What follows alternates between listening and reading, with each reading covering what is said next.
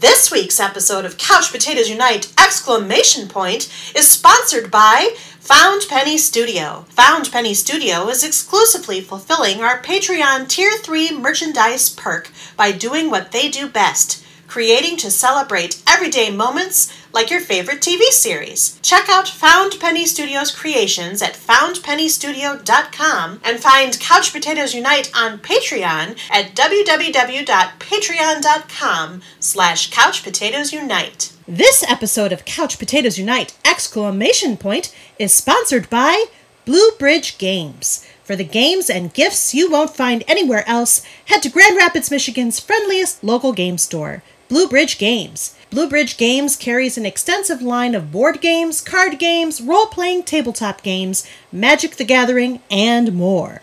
Stop into their storefront on East Fulton or shop with them online at bluebridgegames.com. You say you wanna watch a drama.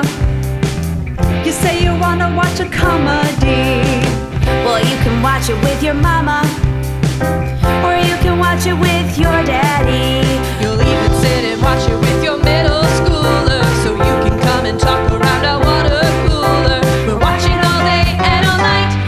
potatoes unite. Whoa, whoa. Couch potatoes unite. Whoa, whoa. Couch potatoes unite.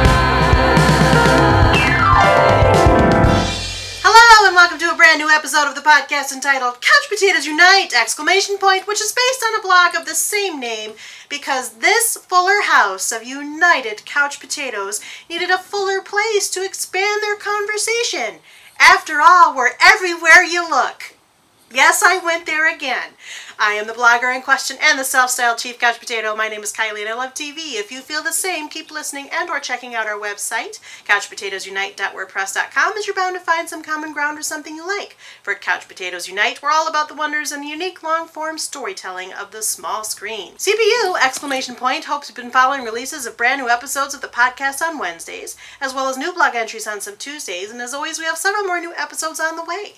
Because the panels and I live lives behind our podcast, the episodes are published once per week. Subscribe to the website or the podcast via iTunes, Apple Podcasts, Stitcher Radio, Google Podcasts, Spotify, iHeartRadio, and Castbox to stay on top of brand new episodes. Episodes already published discuss a variety of shows around the water cooler, including but not limited to Supernatural, Orange is the New Black, Gotham, the Marvel shows on Netflix, Stranger Things, iZombie, Chilling Adventures of Sabrina, The Good Place, The Crown, Game of Thrones, American Horror Story, Grace and Frankie, and Mr. Robot. Plus, new episodes are in the works, including revisits for Doctor Who, Schitt's Creek, Will and Grace, Marvel's Agents of S.H.I.E.L.D., The Hundred. We'll be launching new panels covering Big Little Lies, The Good Doctor, Call the Midwife, and The Animaniacs. And because we look back at shows now past, we'll travel through time and experience all sorts of identities with Quantum Leap. We'll thank the Golden Girls for being friends, and we'll cry bazinga for Big Bang Theory. By the way, did you know that CPU also from time to time goes live? We've been live from bunkers, comedy shows, Comic Cons, and game stores. Plus, we're planning more live appearances and other cool stuff, including in these semi quarantine times. So make sure you like or follow us at our Facebook page, our Twitter at CPU Podcast, our Instagram at Couch Potatoes Unite, or subscribe to the website, our YouTube channel, our Apple channel, our Stitcher Radio channel, or find us on Google Podcasts, Spotify, iHeartRadio, and Castbox. In the meantime, if you don't hear a show in this podcast format, fellow panelists and I still write reviews, and we always seek new panelists. So if you have any interest in joining the discussion, say hello by finding us at any of those outlets I've mentioned. At the very least, stop by and leave us a thumbs up, comment, or review. We like feedback, though we're still within our right to tell you to cut it out. Look, I can't do better for these jokes. I only watch the original series. Today's panelists are concluding our CPU series focusing upon a friendly family who for generations has lived in a full and fuller house, first on ABC and then on Netflix in a revival series. If you're following CPU's Fuller House series, you know that I'm not here to moderate. Rather, frequent panelist Kristen takes the moderating microphone a final time, this time around, to talk both parts of season 5 of the revival series Fuller House, along with another changeover in our slate of panelists, with some returning, namely Leslie and Samantha and Jared, one panelist new to the panel but not to the podcast, and one brand new panelist. You no doubt have heard Kristen's voice on most of our active panels because there's just way too many to list, and she's been on, she says, at least 50% of them. I haven't done the math. but you can check our list of all CPU panelists page, which will be brought up under the left dialog box floating in the header, the picture of the United TV watchers on the couch. For now, and without further ado, I'd like to welcome back Kristen to the moderating microphone. Take it away, Kristen. Thanks, Kylie. I'm so excited to be back to close out our Full House and Fuller House series. So, I have gathered our panelists back around that iconic living room sofa one last time to talk about the fifth and final season of Fuller House, a Netflix original series that was released in two parts for season five, with the first nine episodes premiering on December 6th, 2019, and the remaining nine episodes on June 2nd, 2020. As a reminder, because this is a Netflix original, it is only legally available to watch on Netflix. They are our unofficial, non sponsored, because we watch a lot of Netflix on this podcast. Fuller House is a continuation of the family friendly favorite series Full House, which originally aired on ABC from 1987 to 1995. Set 20 some odd years after the end of the original series, Fuller House now centers around DJ Tanner Fuller, a veterinarian, a notary apparently, and a widowed mother to three sons. The original Tanner home is full once again as DJ's sister Stephanie, her best friend Kimmy Gibbler, and their families have all moved in, mirroring the premise of the beloved original series. Many original cast members have returned to reprise their roles either as series regulars or in guest appearances and cameos. The original cast included Candace Cameron Bure as DJ, Jodie Sweetin as Stephanie, Andrea Barber as Kimmy, Scott Weinger as Steve, Bob Saget as Danny, John Stamos as the famous Uncle Jesse, Dave Coulier as Joey, and Marla Sokoloff as Gia. And we do have some new faces joining us for Fuller House, which include Michael Campion, Elias Harger, and Dashiell Fox Messitt as DJ's sons Jackson, Max, and Tommy, respectively. Sonia Nicole Bringas as Ramona, who's Kimmy's daughter. Juan Pablo Di Pace as Fernando, Ramona's father and Kimmy's former ex husband, now fiance to be husband again. Josh Brotherton is Matt, DJ's coworker at the veterinary clinic and her former boyfriend. Landry Bender is Rocky, who is Gia's daughter and Jackson's girlfriend, and Noah Gary as Ethan, Ramona's boyfriend in season 5. Season 5 starts off a day or two after the end of season 4 and takes place over approximately the next eight months to one year. The first half of the season focuses on Stephanie and Jimmy navigating parenthood, DJ and Steve being cute as in love as ever, and Kimmy and Fernando are over the top comedic relief as usual. We find out that Matt and Gia have gotten married off screen at some point, Jackson and Rocky have rekindled their relationship. Ramona literally falls for the food delivery boy Ethan. Max is sassy and opinionated, and Tommy is rarely seen now that a cute new baby has entered the show. In the part one finale, longtime viewers finally get what we've been waiting for for these past 20 plus years. Steve proposes to DJ. Spoiler. There's going to be lots of spoilers. Part two of the season focuses entirely on the triple wedding of our three main couples, which takes place in the season and series finale. This final season takes everything we love or possibly hate about Fuller House and brings it to the next level with even flashier choreographed musical numbers, more cameos than ever before, including the return of familiar faces, a few celebrities, and some cameos so obscure or practically blink if you miss it. I had to go to Google to make sure I caught them all. There's digs at Michelle's absence still, there's meta references to Candace Cameron Bure's Hallmark Christmas movie fame, and tons and tons of pop culture references, some actually timely. As always, it should be noted that all of the panelists have viewed season 5 of Fuller House in its entirety and will discuss sensitive plot points, like I've already stated in the summary. So, for those of you who are listening who haven't watched the final season of Fuller House, please listen at your own risk as there will be major spoilers. All right, welcome back, panelists. Are you guys ready to talk season five? Woohoo! Totally. All right. So, just to let our listeners know, there once again have been some changes to our Fuller House family during the off season. We said goodbye to one of our longtime panelists and we welcomed two new members to our panel. So, at this time, I'm going to ask all the panelists to introduce themselves and rate their interest in the show with our famous CPU character question. If you've listened to CPU before, you know that we do things a little differently around here, and the character question is kind of our claim to fame. So, I'm going to have each of you in turn introduce yourself by your first name and your first name only, and I'm going to have you rate your interest in the show with your character. For our two new panelists, I'm going to have you guys go last, and you will also need to answer how and why you started watching Fuller House and what kept you watching. So, you watched Fuller House because you absolutely love it. It's the best thing ever, even better than the original. You always wanted to be a part of the Tanner family, and now you are, like Kimmy. You loved the original and you're determined to make things work the second time around, like Steve. Your love for your fictional family and friends is strong, but you know that even those with the best intentions can have missteps now and again, like DJ. You had your doubts you'd make it through, things felt a little lost for a while, but the songs and choreographed dance numbers helped you rediscover your passion, like Stephanie. Growing up, or this show, has gone through some rough spots along the way, but you can make it through anything as long as you have your family by your side, like Ramona. While there was trouble at first, you never gave up and things eventually got back on the right track. Then it was just an easy drive to the finish line, like Fernando. It was just silly and fun and easy to watch and easy on the eyes, for better or for worse, like Jimmy. You just wanted to be a part of it. Booyah, boys for life, like Matt. Even though it tries too hard to be something it's not, and it can be awkward or painful to watch at times, it does have its rare enjoyable moments, like Jackson. You have opinions. Lots of them. Mostly negative. Sometimes they get you in trouble and you need a family member to come smooth things over, like Max. You begrudgingly joined in after your significant other practically forced it on you, like Gia? Or are you just here for the cameos like Danny, Jesse, and Joey? Or you were replaced as the cute baby in the family, so you only popped in to watch an episode or two, like Tommy Jr.? Did you give up watching entirely after season four and decided to go take care of your mother in Nebraska, like Becky? Or you didn't watch it because you were too busy running your fashion empire in New York and didn't even bother coming home for your sister's wedding, like Michelle?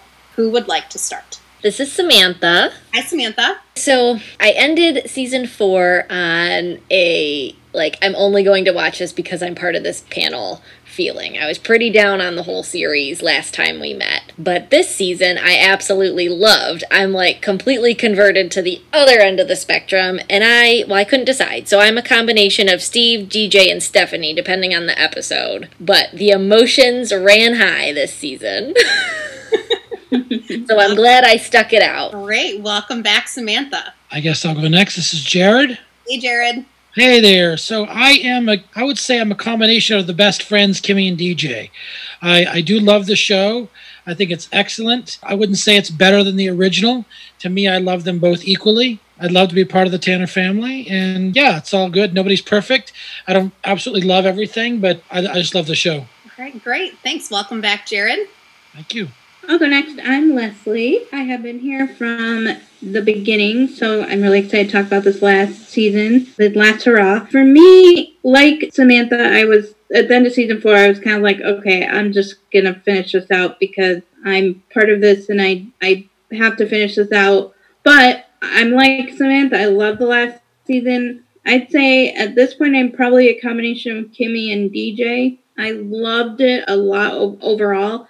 I mean, there were a few missteps on the way, but I I really liked the season. I thought it was really good. So I'm excited to be back and talk about it. Awesome. Welcome back, Leslie. We'll jump to our new panelist. Who would like to start? Hi, I'm Stephanie. Hi, Stephanie. Welcome. Hi, thank you. And I would consider myself probably a combination of Steve and Jimmy. I just thought the show it's silly and fun. It's supposed to just be an easy watch. And I did love the original when I was a kid, and so I kind of came back to watch it for the nostalgic value and there is a ton of that. There are so many times when I was watching this show throughout the whole series where I felt like they were like making jokes directly for me because it was so like reminiscent of my life growing up. So that's kind of how I came back to watch it. And then as I started watching it, my daughter got really into it, who's six, and we watched it on repeat for months. So here I am. Awesome. Well, thanks for joining us. All right, I'll finish it off. My name is Justin. The characters that I would identify based on the parameters you gave would be a mix of Kimmy and Matt, who are also my favorite characters on the show. I think this show, far I loved Full House, I watched it as a kid religiously, but I think Fuller House was miles ahead, miles better than the than the first one. And it was season four, which everybody hates apparently, that won me over. I thought it was absolutely brilliant. And but also Matt, because I think you know it says he just wants to be part of the boys. I think in order to really get the most out of the show, you have to completely immerse yourself in it. Because if you don't, if you have any objectivity whatsoever, you're going to get lost in the cheesiness and not enjoy it as much. So let it happen. Booyah. Yeah. All right, welcome to the panel, Dustin. We're excited to have both of you guys with us. Like Kylie said, my name is Kristen. I'm normally a panelist, but I am moderating this Fuller House series. So last time for season four, I was a Tommy. I admitted right away in that panel I did not finish season four in time for the recording. It was that painful to get through. But thankfully, season five was so much better. It was actually enjoyable for me to watch. So I have gone up the ranking scale quite a bit. I would say for season five, I am definitely a Stephanie. I had my doubts I'd make it through at first because I wasn't sure what to expect after the train wreck that was season four. And even though I didn't love all the choreographed dance numbers, I still kind of wrote that description with me in mind a little bit. But I think I also ended up a little bit with the DJ. I'm going to go with the Tanner sisters for my answer because I. I do love these characters. I loved the show when I was little. You know, I'm the same age as Michelle, the Olsen twins in real life, so I kind of grew up along with them watching the show.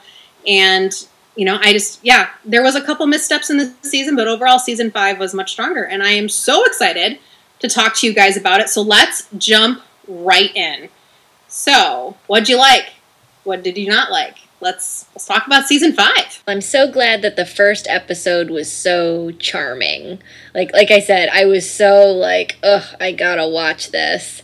And that like within the first couple minutes of that first episode of the season, just felt so nostalgic to me and so reminiscent of the original and, and some of what was missing before that it just caught me right right back in that family element and that baby is adorable Yeah, so at the end of season four, we saw the you know the off-screen birth of Stephanie and Jimmy's baby that Kimmy was the surrogate mom to. So yeah, they brought the baby home, baby to be named later, which we had kind of talked about a little bit on our previous podcast, and yeah. So they, we get to watch them being new parents, which was actually kind of fun. We had the doula running around and being super strict and hogging the baby, and yeah, I was I, I agree with Samantha. It was very very charming way to enter into season five. I totally agree. I loved that first episode so much. It was probably my favorite one. It hit me on a really personal level because my younger sister just had a baby about a little over a month ago.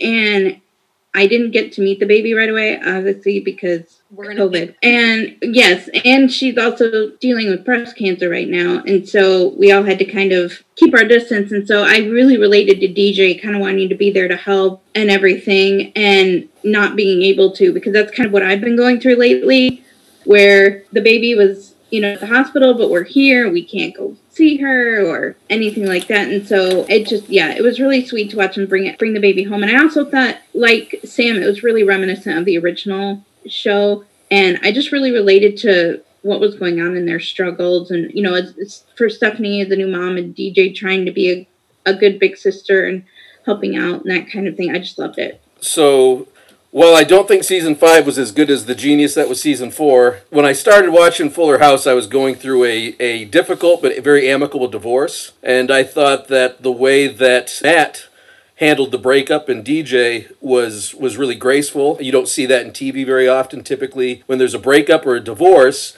they demonize the other one, they hate each other, and then drama builds from that. Whereas with this one, they just really tried to make it work to the point, and I, I don't want to give anything away too quickly, but there was there was a friendship between Steve and Matt that I thought was something that TV hasn't done well yet until that happened. So season five definitely was a great way to end it. That personally was why I connected to it. Yeah, and our character question for season four, I wrote for Matt. Why are you still here? Because he did have such an amicable breakup with DJ and he did become friends, but it was like, okay, why are you still here as far as the story goes? And obviously over the course of season five, he's he's there for every big moment. It's like he's a part of that extended family. So I agree. It was really nice that they kept him around in the end and really wove him in and made him part of this larger family. I have to say though, I was I have a little chip on my shoulder about that because I was rooting for Matt the whole time with DJ. Like, it's like I'm sorry, Steve, you're old news. but Twenty years ago, oh. you Me too, Stephanie. remember Oh, they're like the one pair though. They're everybody rooted for Steve and DJ. I, I did. I know it's an unpopular opinion, but and I feel like too, I I I hated Gia in the original show. And now that she like is with Matt, I feel like I hate her even more. well, yes Yeah, I don't I don't think you're alone there. That pairing was really out of left field for me. And then to come to find out, and I think it's episode two, they got married off mm-hmm. screen. It was just kind of an offhanded moment. They came over because apparently DJ's a notary now, which I don't think was ever mentioned before. It was just, oh yeah, I'm a notary. I can I can do this. It's like, oh yeah, we, we just got married. We need you to notarize our marriage certificate. It's like, Okay. Yeah, well, and I are on the, very much on the same page with this one. on the on the other hand, I feel like the nice thing about it is that sometimes when a character who we wouldn't normally like kind of has a an opportunity to kind of show that she can be kinder than what she has been in the past, it kind of kind of made me like her in those times where they were trying to show that they could be friends after all. So yeah, I love I love the episode one as well. I love I love it all. I love the fact that that they're trying to they try really hard to promote a lot of great ideas and as well as much as life may not necessarily be as cheesy as as much as life may not necessarily have all of those all of those happy moments in a half an hour i just still love the way that they can take things and make them so down to earth Absolutely. I just want to piggyback off what Jared is saying. In my opinion, this season felt so much more real. You know what I mean? Like it felt much more grounded in reality and much more real life than some of the prior seasons. Not that the situations in prior seasons weren't, you know, things that would happen in real life, but it just felt like these were much more it was much more cohesive and more It felt like they finally got their legs. Exactly, exactly, exactly. I kind of when when the season ended, I was kind of disappointed. I was like, oh, they were just getting good, and now it's over. They could have gone on. Like I feel like they could have gone on with more stuff with the kids and things like that, and you know, navigating new marriages and stuff. And I don't know. Just at the end, I was kind of disappointed that it just didn't go go further. Yeah, I was too, but at the same time, it's one of those like, was it so good because they packed all this great stuff into such a short period of time instead of like past seasons felt like, okay, like I could take it or leave it. When they pack it all in, it's like you get more bang for your viewing buck. And Full House didn't end soon enough. The last two seasons were just not good. So it, it ended, I think. I would have taken one more season, but I, I can see why they, they stopped. Probably one of my favorite episodes of this whole season was when DJ turned 40. Like that was to me like classic Full House antics. We're gonna have this big competition, and the way they did the fake out of the proposal at that point, where it's like, okay, you know it's coming, but you're like, I don't know when it's coming, and and you could tell just the setup was there. It's just a matter of when is it going to pay off. And I just the goofiness amongst the guys. You have more of that sort of bromance happening, and just the silliness that I just really liked. Yeah, I, I really like that episode too. Steve set up a DJ's 40th birthday amazing race kind of spin off around San Francisco for was girls versus boys. And yeah, and the girls they immediately thought, "Oh my gosh, Steve's going to propose at the end and it's going to be so great. You're going to remember it forever." And the prize at the end was all the kids and Cosmo the dog performing a lip sync to New Kids on the Block. which And let's face it, anytime there's some new kids on the block action on this show, I'm all for it. Totally. those Beach Boys. Oh, it's so Beach Full Boys House. Full House. That new kids are to Fuller House. I really loved that episode too. I really thought I I love generally just all of the the plot points where DJ was really competitive because I feel like those were some of the funniest parts.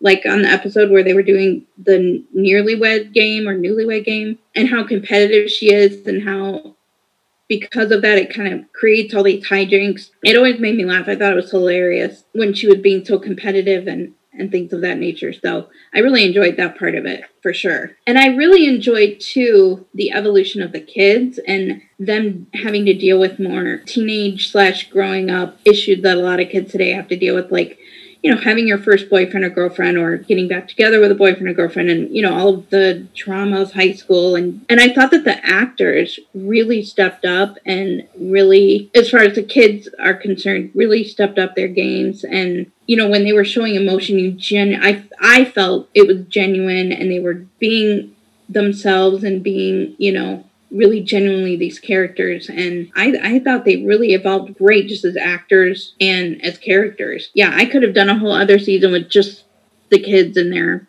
and their stories and hijinks and and all that. I thought that was i thought the kids were all great. Especially max. I will always love him because i always think he's hilarious.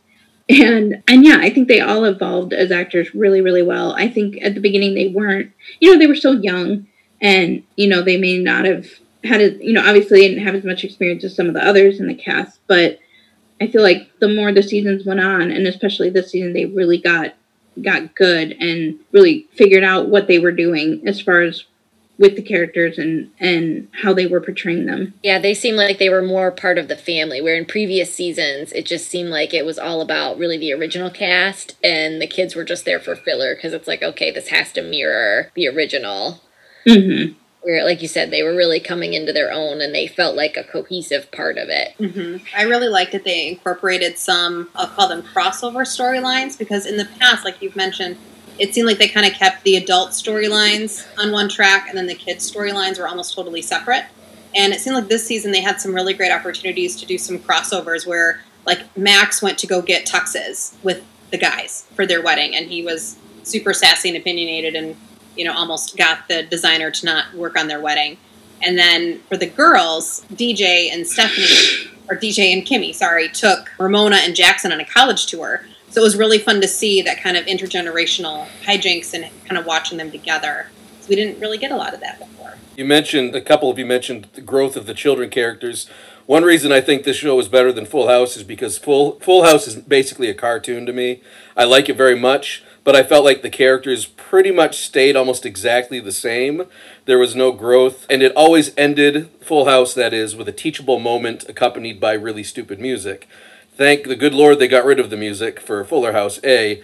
And B, with a couple exceptions, uh, I thought the characters all grew. The one that I thought had the most growth in a way that I would like my kids to see as they enter adulthood was Fernando, because when Fernando started, he was basically like the ass of the show, the rodeo clown, and nobody liked him except when he made a funny joke because he was a philandering, you know, bad husband. Whereas he, he really redeemed himself. And I also liked that Kimmy didn't just go back with him. That's why my favorite episode was the five dates one because I thought it was a good female empowerment. She didn't just run to Fernando. She's like, "Hey, let's see what's out there." And I thought when Kirk Cameron, I really did laugh out loud when Kirk Cameron showed up. That was a I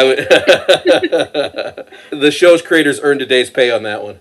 I did too. When he came on the screen, I, th- I think I said out loud, "Oh my gosh, you Yeah. have got to be kidding me!" Like he turned around, and I was like, "Oh my great. lord, this is amazing!" And like DJ, they both look almost younger and better now. I know. I was like, I was like, how do I do that? the genes are strong in the Cameron family. they most certainly are. So to remind the listeners, if they are not children of the '80s, Kirk Cameron was on. Oh my gosh, what was the? I know he played. the Growing growing pains. Growing pains. Thank you. He was Seaver. on Growing Pains, and he is Candace Cameron Bure's older brother. So there was a crossover with him back on Full House days, and then he made an appearance here, which was kind of they dropped some breadcrumbs because they had mentioned Kirk Cameron a little bit earlier on in either that episode or the episode prior. So you knew that Candace, who's an executive producer, she definitely called in her big brother to make that cameo because that's not hard to do when you're family. But I have to agree with Justin in regards to the Fernando thing because, but I, but I took note as I watched him. For some reason, recently I was watching and I realized he reminded me a lot of, of the cousin. You know the you know the old show from back in the eighties, Perfect Strangers. Oh, Balki! Balki. He Balki. reminded me of Balki. Perfect strangers. Absolutely, Fernando was like a Balki cousin. Like it's it was great. Anyway, I just noticed that. I, Oh, that makes so much sense to me. You're right. That is But totally I- apt. yeah. I always have a hard time because he plays such a goofball and space cadet on this show that I had originally seen him as an actor on when they remade Dallas, and on that he plays a villain and like very suave and sophisticated. So I always have a hard time kind of wrapping my head around like, no, you're not supposed to be this clueless. Isn't that weird when you watch a show with the same person on two different shows and they play two totally different characters and you're trying to pay attention but you're distracted by the fact that who is this person? Yeah. Yeah. What was Pam's boyfriend's name on The Office? The first one that the that they broke up with, not Jim. Roy? Roy. I saw Roy on some show the other day, and I don't remember what it was, but he was like this really good, suave, loyal boyfriend, and the complete opposite of of Roy. So yeah, you're right. It's funny to see those things. I think Fernando was my favorite new character for this season. Like of all the, you know, non-original Full House cast, he was probably my favorite. Just because one, like you said, he was the only character that really went through a lot of growth, but he was just hilarious all the time. A dresser too. On that note, I think Ramona for me is an interesting character that I like. I grew to like more and more. I almost felt like she was she was significantly different than what what, what I would have pictured as one of the was one of the kids, but I liked her how she grew, and I like I liked the the uniqueness that she put into her into her role there, and I saw her getting better. I loved kind of the the the loyalty between her mom and her and her and her parents and and just kind of you could tell that she wasn't quite like her parents but she loved to love them and she loved to do those silly things with her mother even though they were kind of annoying you know and stuff. So yeah. Yeah, I think one of my favorite new characters throughout the show it really grew on me, but this season in particular was Jimmy. I, you know, at the beginning he was just kind of this stupid little goofball, you know, Kimmy's dumb younger brother that we never even heard of in the original series, but magically she has him for this revival. One of my absolute favorite episodes was the first episode after the mid-season break. It's where Joey is going to throw an engagement dinner for the three girls and their spouses to be, and he ends up inviting Mr. and Mrs. Gibbler, who we've never seen, and Jimmy and Kimmy pretend to be their parents to give everybody a chance to like rehearse for the dinner. And watching those two interact as their parents was one of my highlights for this back. Hmm. I was upset that we didn't actually get to see the parents. I was like, we're finally get to meet them, and then this happens, and I thought to myself, they did a really good job making up for it. I mean, yeah, I was disappointed I didn't get to see who the parents were going to be, but Kimmy and her brother did an excellent job and made me laugh. I, I I agree with part of that. I too was disappointed that I didn't get to see the parents, and if I would made the show, I would have. The moral of that show was a pretty good one, but it was kind of like watching Willy Wonka and the Chocolate Factory and not getting to go into the Chocolate Factory for me. I'm like, come on, let us see Kimmy's parents. like, how did she become like this? So I was a little sad by that, though. It was it was one of the better episodes of, of the season. Yeah, but it's also kind of one of those running gags that a lot of sitcoms are kind of doing. You know, we never saw the Gibblers in the the first series. We didn't really get an, a reason as to why, and they kind of alluded to that here, where that their parents were always gone. Right. And so the fact that we didn't get to see them was okay. I kind of equate it to like never learning Penny's last name in The Big Bang Theory. It's just something that's never seen or heard. Yeah, it's just I don't know. I was I was okay with not seeing her parents, and then it kind of gives us a nice moment where Joey offers to walk Kimmy down the. Oh, that's right. Yeah. Kimmy's the new Joey. You know, all the girls have kind of taken the place of, you know, one of the previous adults, and so Kimmy's the new Joey. So it's really nice to see their relationship grow a little bit throughout this series too. And Kimmy was always the female counterpart to Joey. Always. That's so Yes. funny. I never thought of it that way. Yeah, DJ replaces Danny as kind of the, the head of the, this makeshift extended Yeah, that makes family. sense. The, the type A, yeah. Yeah, Stephanie literally became Uncle Jesse this season in particular with starting her singer songwriter career. She goes on tour with Lisa Loeb after Why? all guest yeah guest appearances. There must have been some friend connection there because she's kind of a random one to bring in. I read did read a news article. I guess she was releasing a new children's album around the same time her episodes were coming out, so that could have had something to do with it. Some cross promotion, yeah, and then. Kimmy being the new Joey, you know, the, the non family member who moves in and becomes just like family. I really appreciated how many kind of like more serious, touching moments there were this season. I felt like in the entire time I've I watched Full House, the original, and this entire series of Fuller House, I never found myself getting so teared up at so many moments. I think especially for me, like when the episode, the something old episode, when Stephanie's going to use her mother's veil and she admits she can't remember her anymore, I was like, couldn't even keep myself together and i'm not used to having those type of emotional moments on such a light-hearted silly show Yeah, I I'll agree. I I teared up more than once watching this season. It's COVID. I was supposed to be married earlier this past spring in May 2020. My wedding had to be postponed multiple times due to this. So, as of the time of recording, still not married yet. Hopefully, we'll be getting married in the next 30 days if everything goes according to plan. So, I I connected with all the wedding stuff, with missing a family family member with going through all the planning and things not happening or having to have plans changed. Yeah, that got to me. I I cried quite a bit. So, and that episode in particular was probably my second or third favorite. The something borrowed where they're going through the attic and pulling out all these different things and yeah, that that was one of the best episodes of the season hands down. Yeah, I really connected with the wedding planning stuff too. I got married just a few years ago and I remember all of that and going through just all the hard work of planning it and going to these wedding expo type events.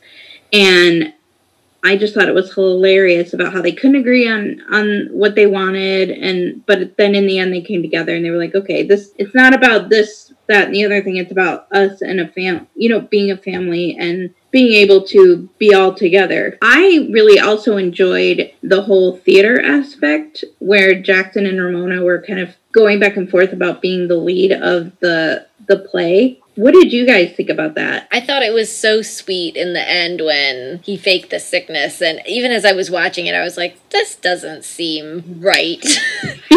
Like, oh, of course he's faking. and just that back and forth, just so sweet and, and how they finally started treating each other like siblings. Right, because they didn't quite get along through the first few seasons, mm-hmm. if I recall. Yeah, I like I liked Jackson. He just reminded me of like my nerdy friends in high school. You know, they kind of get on your nerves, but they mean well, and they and they occasionally surprise you with their with their chivalry. Yeah, this one was really sweet. Just for a little background, so they both auditioned for their musical was Pippin, and Ramona really wanted the lead player, which is the lead role in the musical. If you haven't seen it, and Jackson decided to audition just so he could get out of gym class. I think it was he wanted a non-speaking role, just easy A, get out of class. And he ended up getting the lead over Ramona, and Ramona became his understudy. You know, throughout the season, you know, once they were going to have the triple wedding, they, they being Kimmy and Stephanie, announced to DJ that they were going to be moving out of the house after the wedding. And so Jackson fakes the sickness to give Ramona a chance to be the lead before she moves to a different city. Big moment for Jackson. It was like, oh, you're growing up. Absolutely. And the other important moment there too, I think, was when Max was kind of going through that whole phase of trying to figure out who he is. He had skipped a grade and he went to school, you know, normally dressed as he normally would, acting like he normally would, and the kids were making fun of him. So he did this total 180 and became like this bro dude with backward tats and sh- t-shirts and just not being himself.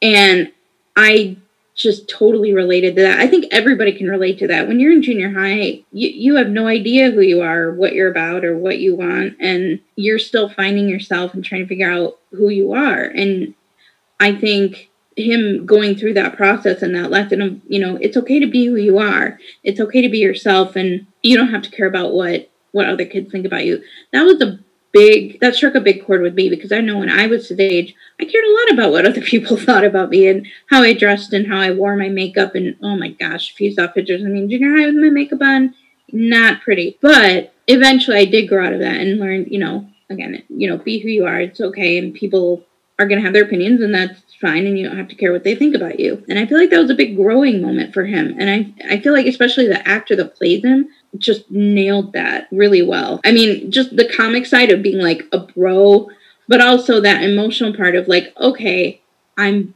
okay with who I am. I'm I'm I'm okay with me and and I'm I'm good. I'm good as as what I am, and I'm not going to apologize for it. And I thought that was huge. If, as Jared pointed out, Fernando is an, an allusion to Balki Bartokomous, Max is the name of the youngest one, right? Yeah. Yeah. He's the middle one. Ma- Max is Alex P. Keaton. Oh my god, absolutely. absolutely. I guess so. Yes. I can see that hands down. I didn't Yeah. see. I didn't. Alex. Uh, Alex wasn't as. I guess is it flamboyant? I guess. No, Max is a little bit more flamboyant, but the thing about Alex is that he didn't act his age. He acted like an adult. Yeah. And that, that's how Max was. So the bro thing was like, I just want to say, Ma- Max, you're on a road to success. Don't don't bro it out. you're, you're gonna be just fine. Yeah, it's like he goes and gets his normal, you know, suit and khaki, you know, kind of Right. out of the trash. And he's like, oh, Ralph Lauren, you know, it's like "Mm, spray. yeah. I know. I love that when he was like, Calvin Klein, I'll never leave you again. I I loved it. I loved it. So, what did you guys think about the boys kind of growing up here and buying Uncle Monty's sandwich shop? I love I love that. I, I, I thought it was great. It's it, it created a lot of a lot of different kind of storylines there, and you know I really like I really liked the eating contest that Ramona had against against the big guy. I love the idea that they were together in the partnership. There's a lot of the, the vet the veterinary clinic, and then you know got the food thing. I just it's a really neat way of kind of living life together. Lots of funny moments and lots of working together. It was great. And that kind of leads us to having an interesting moment with the OG dads, Danny, Joey, and Jesse during the Thanksgiving episode, Where they get locked in. locked Just in the, that. in the sandwich shop's freezer. That's right. Yeah. Had to go Yeah. Turkey, and some truths were shared where Jesse didn't really want Joey to move in. I didn't remember that. Did anybody else remember that? I don't remember that. Yeah. I, I remembered some dynamic that that show reminded me of for sure. Yeah, I think it, it was very, very early on in Full House. I think where Jesse had made a comment like he doesn't get along with Joey that well. Right. It was kind of almost a throwaway line, but the fact that you know obviously Joey didn't hear it, so the fact that they decided to revisit it now was Mhm. interesting. What do you guys think? Yeah, I, I did like that was a good episode that freezer one because I feel like every good cheesy comedy show has an episode where they get locked in something. Like on Saved by the Bell, Zach gets locked in an elevator with somebody and they have a baby. On Punky Brewster, Cherry got locked in a refrigerator. Like there's all there's always a moment when that happens, which is another reason why I think the show's successful is because it doesn't reinvent the wheel. It did in a lot of ways. The, the show was different than Full House was. But I thought that was I, I and, and there was a Full House episode where they all got locked in a garage. It was the kids and Uncle Joey, and they had some terse exchanges based on some past issues they had with each other. It reminded me of that. So yeah, I, I was a big fan of that one. Yeah, interesting that you chose Saved by the Bell and Punky Brewster as your mm-hmm. two examples because those are the next two shows from, Oh, you're kidding me! from this era that are actually getting a reboot. Peacock, and NBC Oh goodness. Streaming service, is re- is rebooting Saved by the Bell and Punky Ah. Brewster later this year in 2020. I don't know if it's going to be as good though. That, that could be a really good idea or really bad, but I guess that's what Fuller House is. And Fuller House was But the same people though. That's different. Soleil Moon Frye, huh? And coming back, and a lot of the Saved by the Bell Oh, cast is all coming back. So oh, Oh. I did not know that. That's so awesome. oh, that's right. With the Saved by the Bell, I think it's their kids or something. Mhm. Okay, okay, yeah. yep, yeah. So But Love just- it. we will have another podcast about those. Going back to the Thanksgiving episode there. Mm-hmm. So, a couple of things. First of all, Danny, Jesse, and Joey. I love the relationship between the three of them. It's interesting that while you know that they all live apart, when they're together, it's almost like they've still been living with each other. Like, I mean, just the way they act towards each other, I find that lovely. Just that they're actually apart, but when they're together, they're always still close knit like that. And I love that. I also noted that when Jesse finally decided to, to break the window with the, the, the was it lamb or something? Half of an animal of Yeah, that was that was funny because after he broke the window, he totally jumped through it, and all that glass was around there. Like, aren't you cutting yourself up? Did you did you get all the glass out of there? They were just moving around like this, and there was glass all over the edges. And like, is he getting cut up or what? It was funny. Yeah, this episode in particular had a lot of throwbacks to the original series, not only being locked somewhere, because I think in the original series, it was either Jesse or Joey who got locked in the the car garage, the repair garage after a car broke down. Oh yeah. I think that was Uncle Jesse. Yeah. So yeah, so that if it was Uncle Jesse, then it makes sense that he was the one to kind of break the window since he helped kind of break them out of the repair shop back in the day. And then also during this episode, Stephanie is the one who's going to be cooking Thanksgiving dinner, which apparently the girl can't cook to save her life because that was kind of a running gag that, oh no, Stephanie's cooking. I got to go fix it.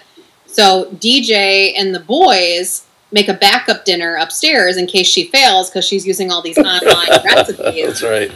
And so when Stephanie finds out, she is so upset. She just wants to leave and get away from the family for Thanksgiving. And of course, Joey has driven his beautiful red car, the Rosie 2, after the first Rosie was I really destroyed remember this. by Stephanie in the original series. And in the same way, Steph gets into Rosie, accidentally puts it in reverse, and drives Right. back through the window in the kitchen. Yeah, that's right. I Literally, love- She does the same thing with almost the same car, in this. Yeah, She was So trying to turn on the, the radio in the first one, so she put it on R, and then reversed. Oh God. I can't believe I couldn't believe it happened again. It it felt so unrealistic, but I still loved it. Yeah, I kind of thought, okay, why? Because she's old. I mean, accidents happen. Adults can be horrible drivers, but I just thought, okay, she's in this smaller space. She's got the car. She older. She knows how to drive it and how to put it in gear. I don't. I don't get how she missed missed it and just backed into the into the house. But I th- I thought the reactions were hilarious. I think to that was it. just a nostalgia. I think that was just a nostalgia thing. They wanted to put it in there because it harkened back to the original, and I feel like people were going to love it, whether it was realistic or not. That's the way I feel about it. Stephanie, you've been a little quiet. Do you want to talk about anything in particular? Let's get you back. I just feel like I don't want to talk over anyone and jump in. Go Um, for it. Give us your. you know, I, I agree about the, the car backing up thing. I actually I loved it. I laughed out loud when it happened. And it is totally unrealistic and silly, but that's like 60% of the show. I feel like, you know, it wouldn't it wouldn't be a full house spin-off if it wasn't unrealistic and silly and cringeworthy most of the time. I feel like so I don't know. I felt like that moment was really well placed. And I was impressed at how quickly they got their house fixed because by the next episode they were back in that kitchen again. Yeah, they it were. works. DJ getting it done. Yeah. Yeah, that, that makes sense. The the show there was a lot of ways that it was very much like Full House. In a lot of ways it was different, and I think thematically, and this is why I like it better, is that I thought they covered a lot of contemporary issues, whereas Full House covered a few, but this one was I thought on on top of the game. It covered a lot about non-traditional families, about having a kid in a non-traditional way, which I think is important to, to see. They had a couple characters that were gay, and I thought they handled that really well. It would kind of remind me of Schitt's Creek, where they didn't stop to turn it into a big dramatic thing. They just accepted them and then moved forward. I thought that was really impressive. Whereas Full House was in a existed in a certain vacuum of late 80s and 90s television where you just you really didn't stray too far from you know from from the traditional and i thought this one successfully traversed those boundaries while at the same time it gave us what we wanted you go to mcdonald's because you want a big mac you don't you don't want an organic filet mignon or anything like that I think the full house esque moments were well placed. They were like sprinkled throughout the show, sort of, in a tasteful way that made it funny and it made it for those of us who watched it in our younger years be able to have that little bit of nostalgia and laugh. But it, it was still its own show with its own plot lines in its own right. Absolutely, I agree. And I think one of my favorite parts of that is when Candace Cameron Bure was like do- doing her little asides to the camera, like, "Oh yeah, they call me the Christmas Queen or the Hallmark." I've watched a lot of Hallmark mysteries because she does a lot of those Aurora Teagarden mystery Yep. Mm-hmm. movies on Hallmark. And, you know, I just thought it was so funny how they were all like, you know, doing these little sides like that. Where what was someone one he was like, Oh, it's nice to have three daughters again, like giving that little nudge to Michelle yet again. I just thought some of those little asides and those little jokes that they kind of put in there and sprinkled throughout that, you know, you weren't gonna get unless you knew other pop culture references was pretty funny. Yeah, it seems like the way that they did the references and the callback to the original series, this season in particular, but also kind of sprinkled throughout, you weren't missing anything if you are a new viewer to Fuller House. You know, like like Stephanie, your daughter, who hasn't maybe seen the original.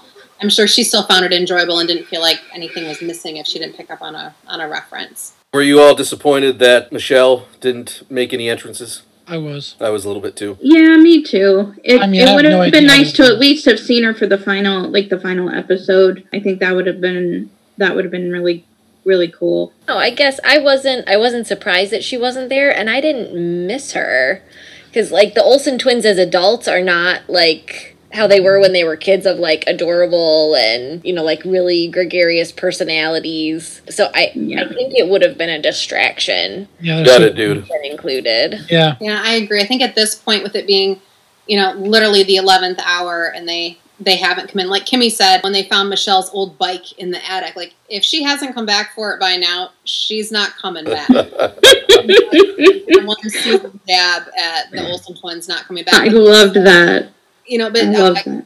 Candace Cameron Bure, she did say that we actually just didn't reach out to them for season five because they've turned us down the previous four seasons. So we Oh, just- really? yeah, they said they didn't even reach Huh. out this time around. I think the show was stronger for not having Michelle or trying to squeeze her in in any way for season five. I think they, if they wanted to, they could have had like, well, okay, so Michelle is supposed to be running this fashion empire to kind of mirror what the Olsen twins are actually doing. So, I mean, she could have, you know, sent them their wedding dresses or like gave the guys their tuxes depending on what kind of fashion she's doing. Not Like, even a nod. that would have been a cool way to incorporate her without having her make an appearance. I know some of like the the talk on the internet that I kind of looked up was, you know, people are assuming that there was some kind of a fallout between Michelle and her family with the comment from Danny about, oh, you know, it's good to have three daughters again. The fact that she never calls home or comes home or even acknowledged that her sisters were getting married. But I mean, I think that's reading into it a little too much. Personally, I think it's just because they didn't want to recast the character. They could have, and they chose not to. But I think they kind of missed a really good opportunity by not having Oh, Michelle God, yeah.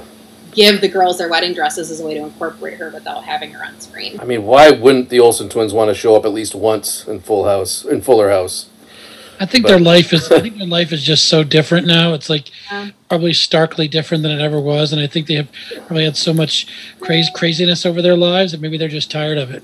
Yeah, well, they haven't acted in a really long time. And I think they feel rusty, according to what I read. Yeah, or they're just it's not part of their life anymore. Like you said, they're they've moved on, and yeah, it is kind of is what it is. Yeah, in the last the last few seasons of Full House were unsuccessful because it was just a platform for Michelle to say "you got it, dude" all the time. So Yeah, because that's when the Olsen twins were really coming into their own. They had their Right. own little video series and Mhm. CDs and all this stuff. They were way more famous than anyone else in the show at that point. Mhm. The mysteries and just the the empire Right. of the 90s. Yeah, well, since we didn't see Michelle, did you guys miss having a cameo from Becky this season since she was essentially she was fired from all of her acting in court. Yeah, after the scandal. I'm not going to get the scandal because we kind of talked about that in the last episode, but did you feel that the excuse of, you know, she's taking care of her mother back home in Nebraska was a good explanation? I'm kind of well, I guess I'm fine with the explanation. If they hadn't have done an explanation, I don't know that I even would have missed her, even with the weddings and all of that. I didn't feel the absence of, of her presence at all because so much of it with the three girls mirrors what it was for like the three guys in the original and it's about that core group. I was fine with it. it would have Yeah. been impossible to incorporate her in any way because you would have immediately thought of the scandal. And if they had made like a funny, I thought they were going to make like a funny little meta joke about the scandal, maybe, cause similar to what they do to Michelle and her, fam- her empire. But if they had done that, the dynamic would have been lost. I miss. I thought Becca was really funny, and so I, I missed her. But I was totally fine with an explanation that basically just swept the problem aside and moved forward. There was no other way to do that one. It's too raw. Go ahead. One thing that was one, one thing that was kind of weird about it though, even though I didn't miss her either.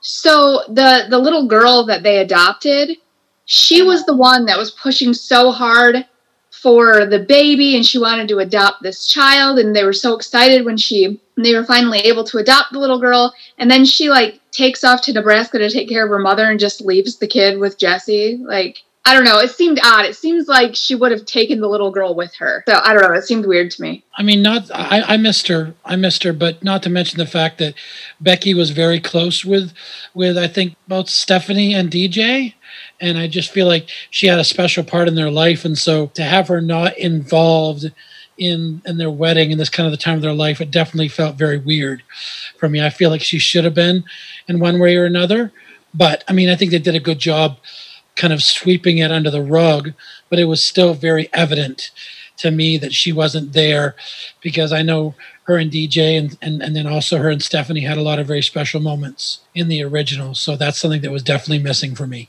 Well, we, I mean, exactly what happened, I'm sure, is the publicist of Fuller House has said, oh God, we need to just walk away from this one, say as little as possible, move on, and and that. So we we had to kind of take what you can get in that one. Yeah, Yeah. it was pretty funny with the excuse that they gave of she's going to take care of her mother in Nebraska. So during quarantine, I kind of fell down a I need feel good television rabbit hole. Yeah. And I started binging the Hallmark series When Calls the Heart, which Lori Laughlin was a very big character Yes. at the time. And the funny thing is, they gave the exact same reason for her absence from that show. That Abigail Are you serious? up. Uh, it's in the first episode that she was Oh. cut from. They rewrote the opening with the main character, this Elizabeth Thatcher. She's writing a letter to, I think, one of her sisters, and she says Abigail, who's Lori Laughlin's character, is now back east taking care of her mother, taking care of her mother back east. That is the same excuse for the two shows. Wow. So those Yeah. producers get together, like we got to get our story straight. You know, and I gotta say, I I agree with Sam. I think they they handled it the best way they could. I mean, Lori Laughlin kind of dug her own grave, and I think she, you know, I I I, I gotta say, I really liked Aunt Becky as a character. I loved her on Fuller House and Full House, and I love Lori Laughlin in those. Oh, what were those movies on Hallmark called that she also did?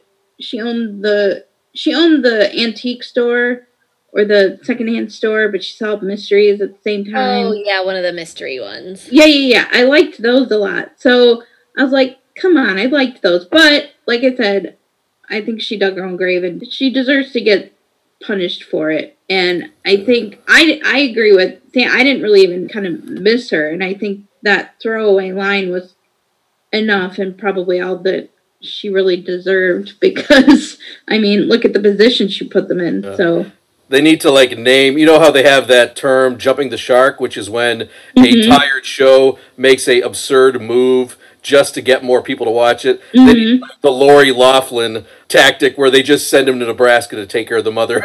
like when an, like when an actor is in a scandal, just send them to the, their family to take care of their mother, and it will fix any problems with the story. pulling Aunt Becky. and she got like what two Well, Aunt years Becky. or something like that, like two years Yeah. in jail or whatever it was. I don't know. I didn't. I think. I, th- I thought she got less, but it was. I kinda could be wrong. Yeah. Just I a- just I yeah, it it I don't know. I just I really liked her as a person and as an actress and the fact that she did so I mean, not that I held her up on a pedestal. I mean, celebrities are people too and they're not perfect. But I just it especially hit me hard because she was, you know, Aunt Becky and I really liked her and I don't know. It's just it's sad all around. Get these smack in the faces sometimes just to remember that the shows are great. We love I love to immerse myself in it, but then every once in a while I I need to stop and think, okay, well, hold on, this isn't actually real life right now. So, real life Yeah. is that real real life is that people do stupid things, and so there's consequences. So that's what it is. Right, right. And I think she's definitely going to be paying a price after she gets out. She's not going to work again, I don't think. I I would be surprised if she was able to make any sort of comeback. I mean, I don't know what she'll do. I mean, she'd probably just live off, I guess, whatever her designer husband makes, but I, I, I don't see her coming out and be like, "Hey, I'm back. Can I act again?" You know what I mean? I don't think I don't think that's going to happen, which is a shame. But Anything else with season five you guys want to talk about before we get into the finale? Is there anything else we want to address that we haven't yet before the finale? Correct. You all did perfect, so no. Mm. Anybody else have any other things to say about the early parts of season five? All right, I'm going to take your silence as we are ready to move on. So, the series finale, very aptly titled Our Very Last Show Again, as a nod to the end of the original series. So, a quick synopsis. It takes place right after the rehearsal dinner for the triple wedding, and Jimmy begs the guys to leave before midnight because it's bad luck to see the bride, or brides in this case, before the wedding. You know, even though DJ assures him that there is no curse, the next morning, the government seizes their wedding venue, so they quickly decide to have it in the backyard and throw together this beautiful wedding in eight hours. Then the minister can't make it, so Danny and Joey kind of take it upon themselves to find a new minister. First, they audition Michelle's old friend Derek Boyd, the Yankee Doodle Dandy boy. He comes in and sings in his little tap dance number, and he's set aside. And then the other guy who comes in is Stephanie's first love and fake first husband from when she was seven, Harry Takayama. He offers to officiate because he wants to stop the wedding. That's right. Oh, I love it. Jackson tells Rocky that he loves her. And then we have a parade of wedding guests, which include Matt, Gia, CJ, Rose, Lola, and Popko all come back. And then we have some old friends, which include Vicky, who was Danny's fiance for a while in the original series. I love Vicky. She would have been fabulous to be part of the family permanently. And then there's also two blink if you miss it cameos from Kimmy's ex boyfriend, Dwayne, who has the catchphrase, Oh, whatever. and then Whatever. Whatever. DJ ex, you know, motorbike boyfriend. They didn't have any lines. I mean, the camera only saw them in the background of a couple shots, so literally blink if you miss it. May have totally missed them entirely. And then in the surprise move, Danny gets Joey McIntyre of New Kids on the Block. Wedding. I love it. Things their first dance. Nobody moves out of the house, even though they've already packed their bags and moved them onto moving trucks. They they decide to stay after all. And then Stephanie announces that she is pregnant.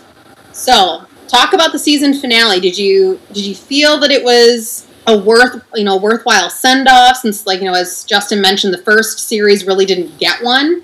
You know, what'd you like? What do you didn't? Let's let's dissect the finale. When it comes to the last, the finale of a show, I want it to pull out all the stops. I don't want a lot of realism, and for a show that is so so much harkening back to the to the '90s, I want it to be like a '90s sandwich with extra pickles. And my I was very satisfied. And the thing I really liked best was I Lisa Loeb. I am a huge fan of. I always will be. So it was good to see her. But Joey McIntyre was always the new kid on the block that I felt like was just funny, cute, and young. But I thought he was like a real ham on this. I thought he was hilarious. I loved when they went to the concert in a prior season where all the girls run up to the stage and he yells security. I, I just thought he was hilarious. So I give the finale two enthusiastic thumbs up, and they went as high as I wanted them to go and higher.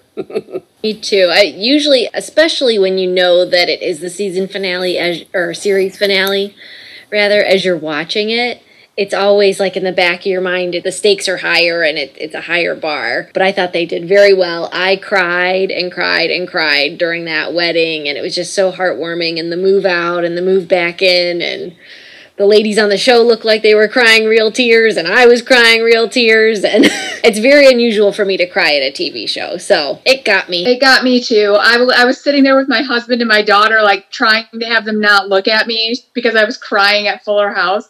But I think, especially if you are someone from the theater community, you know what that sadness is when a show ends, you know, because you have such like a strong relationship with the people in your cast. And on that last night, it's always emotional, and especially even more so for a group like this that's been together forever. I will agree that the finale was great. I thought it was great how they brought all those old characters back, albeit unbelievable that you would have a wedding where 90% of the guests are your exes. But I love that Joey McIntyre was there, especially because at the Nearly Wet episode, they all said he was their celebrity crush. And I was like, he was my celebrity crush too. But the only thing it was missing was an appearance by the Beach Boys. I think they should have yoinked Lisa of there, and the Beach Boys should have done like one song, just as a nod to the original show. I like the way you think. I like the way you think. I'm not going to have a lot to say because I'll I'll have to be honest with you. I got in a roll and I watched all the first part of, of season five, and then I got out and I just watched a whole bunch recently, but it didn't make it to the end, and that's okay. It's my own fault. I'm still going to watch it and finish it, but I did watch a lot of behind the scenes stuff, and I watched Kimmy's. Kimmy's got she's got a blog now, a video blog. Not Kimmy, but but Andrea Barber. Andrea Barber, yes, and I, I watched a lot of those, and I watched the whole building up to the last the last episode, and I I admittedly I admittedly cried myself watching her video blog because I watched one of the last readings, I think the reading of the last episode or something, and you could see the genuine genuine love and respect that they have for each other, and then how how emotional they were. So I, I loved that and I was emotional over that. One thing that I would say that I, I wish they would have done is I could never get enough of Jesse's Forever song. So I think Jesse needed to sing Forever one more time. He probably didn't, but I wish he would. Yeah, I think wasn't that a joke in the episode that I mentioned earlier where Kimmy and Jimmy played their parents? Didn't Jimmy make a joke about how some guy was singing this Forever song all the time? It's kind I of think a so. Yeah. I wish he would have. I, I still like it. Yeah, I I loved the the series finale. I I got emotional too. I didn't I wasn't like bawling, but I think the thing that hit me the most was like Stephanie. I mean, I've been in the theater too, and I know what it's like when you're on that last show and you're never gonna see. it. Well, hopefully you'll see these castmates again, but you know you won't see them as much and in the same context. And I felt like their tears and their emotions during the film were like not just from the characters, but also from themselves of like, this is the last time we're going to be doing this and being in this environment all together. And I feel like they couldn't have ended it any better. I think everybody, I, I mean, I just, it just was like a warm blanket. Like it just came around me and I was like, oh, yes, this is what it should have been. Like everybody married the right person, everybody stayed together, everybody's fine, nobody's, you know, everybody's all good. And it just, I thought it was amazing. I just, yeah. If, if I could have written it, I would have pretty much done exactly the same thing. I thought Stephanie being pregnant so soon was a little odd just because she had just had like she had just gotten a baby well i don't know how to say it she doesn't just kimmy had just had her baby Had for her baby, yeah. but at the same time i was still really happy for her but yeah i in mysterious ways. exactly exactly We mentioned that we never talked about the baby's name. So Stephanie named the baby Danielle after her father Danny, and then middle name Joe after Donna Jo or DJ. So that way she's named after the person who taught her how to be a parent, but also if somebody wants to call the baby DJ, it is one of the best nicknames in Stephanie's opinion. So Justin, please continue. this will be super quick, but while I agree that the spirit of the show would have would have benefited from having the Beach Boys come in and sing forever, Lisa Loeb actually the song she sang called "The First Day of My Life" is a song by one of my favorite indie folk singers named Conor Oberst, who sings under the name Bright Eyes, and he's moderately famous. But I hope this show gets him a million more fans because he rules. So I have no complaints about that. And plus, Lisa Loeb, she probably was picked because she's a she's an absolute monster or genius with social media. And if you go to her Facebook site, she just she knows what's going on, and they probably just picked her so that they could help promote the show. so there's some pragmatism going on there. Yeah, I I absolutely loved the finale. I thought it was so fitting. I thought it was just a great way to end. Like you know, it's a beautiful triple wedding. It's all happy. There's lots of love, and you know, I've said on other podcasts too. I love it when the show ends with hope. Especially, you know, obviously not when it's a drama, but when it's a comedy, when it ends with hope and it gives us an idea of what their future may be like. And I couldn't think of a better way to end it. I just, I thought it was so well done. I cried, loved it, and it definitely elevated my opinion of the series as a whole with how they ended it. Which If I was a writer of the show, one thing I would have done differently, I would not have had them because at the end they say, "Hey, can we just stay here?" Sure, and it's over. I would have had them say, "Hey, we're going to buy the house next door," because the whole show was sticking to the basics but moving forward a little bit, and I personally thought that would have been a good symbol of sticking to the basics but moving forward. But that's just me being picky. yeah, I mean that makes sense, especially because Kimmy and Jimmy, is it Fernando at this point, they Right. still own the Gibbler house next Right. hmm So don't know. Maybe that would happen further down the line that we just don't get to see. True. Is there anything else you guys want to talk about the finale before we move ahead? Okay, I will take your silence as confirmation we can move ahead. Okay, so my first thing I want to talk about is the fact that kind of just the episode structure. I know we kind of mentioned it a little bit before, but season five was expanded back to 18 episodes and released in two parts, just like season three was. Did you watch each part as it was released, or did you wait until all episodes were available? And if you did watch it as it was released, did you think having the six month break in between helped or hurt the overall storyline? I I watched them separately, and I don't think it hurt it majorly, but I see, I think the six month break hurt it a bit because, in my own personal experience, I didn't even realize there was a second half until two days ago. So I thought that the season had ended with the proposal, and that was just it, you know, which would have been, a, I mean, it really that wouldn't have been a bad ending to the series either. But then to have such a large break, and apparently, I don't know if it wasn't well advertised or I just wasn't paying close enough attention. I didn't even realize there was more to the story. And it was such a good more to the story. I'm sad that I didn't watch it sooner. Yeah, I can't recall when the second half was released. I don't know if you happen to know, Kristen. Did it get caught up in? Of 2020. The Wait, first this- half was released, um, let me go back to my intro here. The first half was released on December sixth, 2019, and then the second half on June 2nd, 2020. Okay, so yeah, I was well. My thought was okay. It got lost in the COVID commotion, but I ended up watching them all in one lump not too long ago. So, and I was glad that I just sort of got to because got to watch it all in one in one jump like that. Just because I got to that mid-season break and it ju- just naturally wanted to keep going. Like each episode, it, I was totally into it and wanted to watch the next. Yeah, I did the same thing. I watched them all at once, actually all on the same night, because I really wanted to just go for it and get it all done in one big chunk. And I found myself doing the same thing, like, oh, I want to watch the next one. What's the next one? What's going to happen next? I think that it, I don't know if it necessarily hurt that there was such a big gap, but I think there's probably more people like Stephanie out there who didn't, who either didn't realize there was a second half or just didn't care or whatever and mm-hmm. didn't want. I think if they had released it all at once, it might have done a little better, but I don't know. I would have preferred it been all together. I did know that they were going to be split because I, I purposely go out and see what's going on with it. But the problem was life just was so crazy and there's so many other things on my mind that I just forgot. That it, mm-hmm. but then I but then I noticed because I keep on touch I keep connected to social media. I did know it was coming up, but even when it started again, life was kind of so crazy that I didn't purposely go back there and watch it until too late, and that's why I'm behind. I'm going to get caught back up. But if it would have been, if it would have come out all at once, the way that I work is I will continue to keep watching the same show until it's done, and it takes a lot to rip me away because the separation was there. It was harder for me to jump back in. It probably works differently for different people. The thing is, with me, when I tell people Full House is one of my all-time favorite shows, they think I'm being ironic.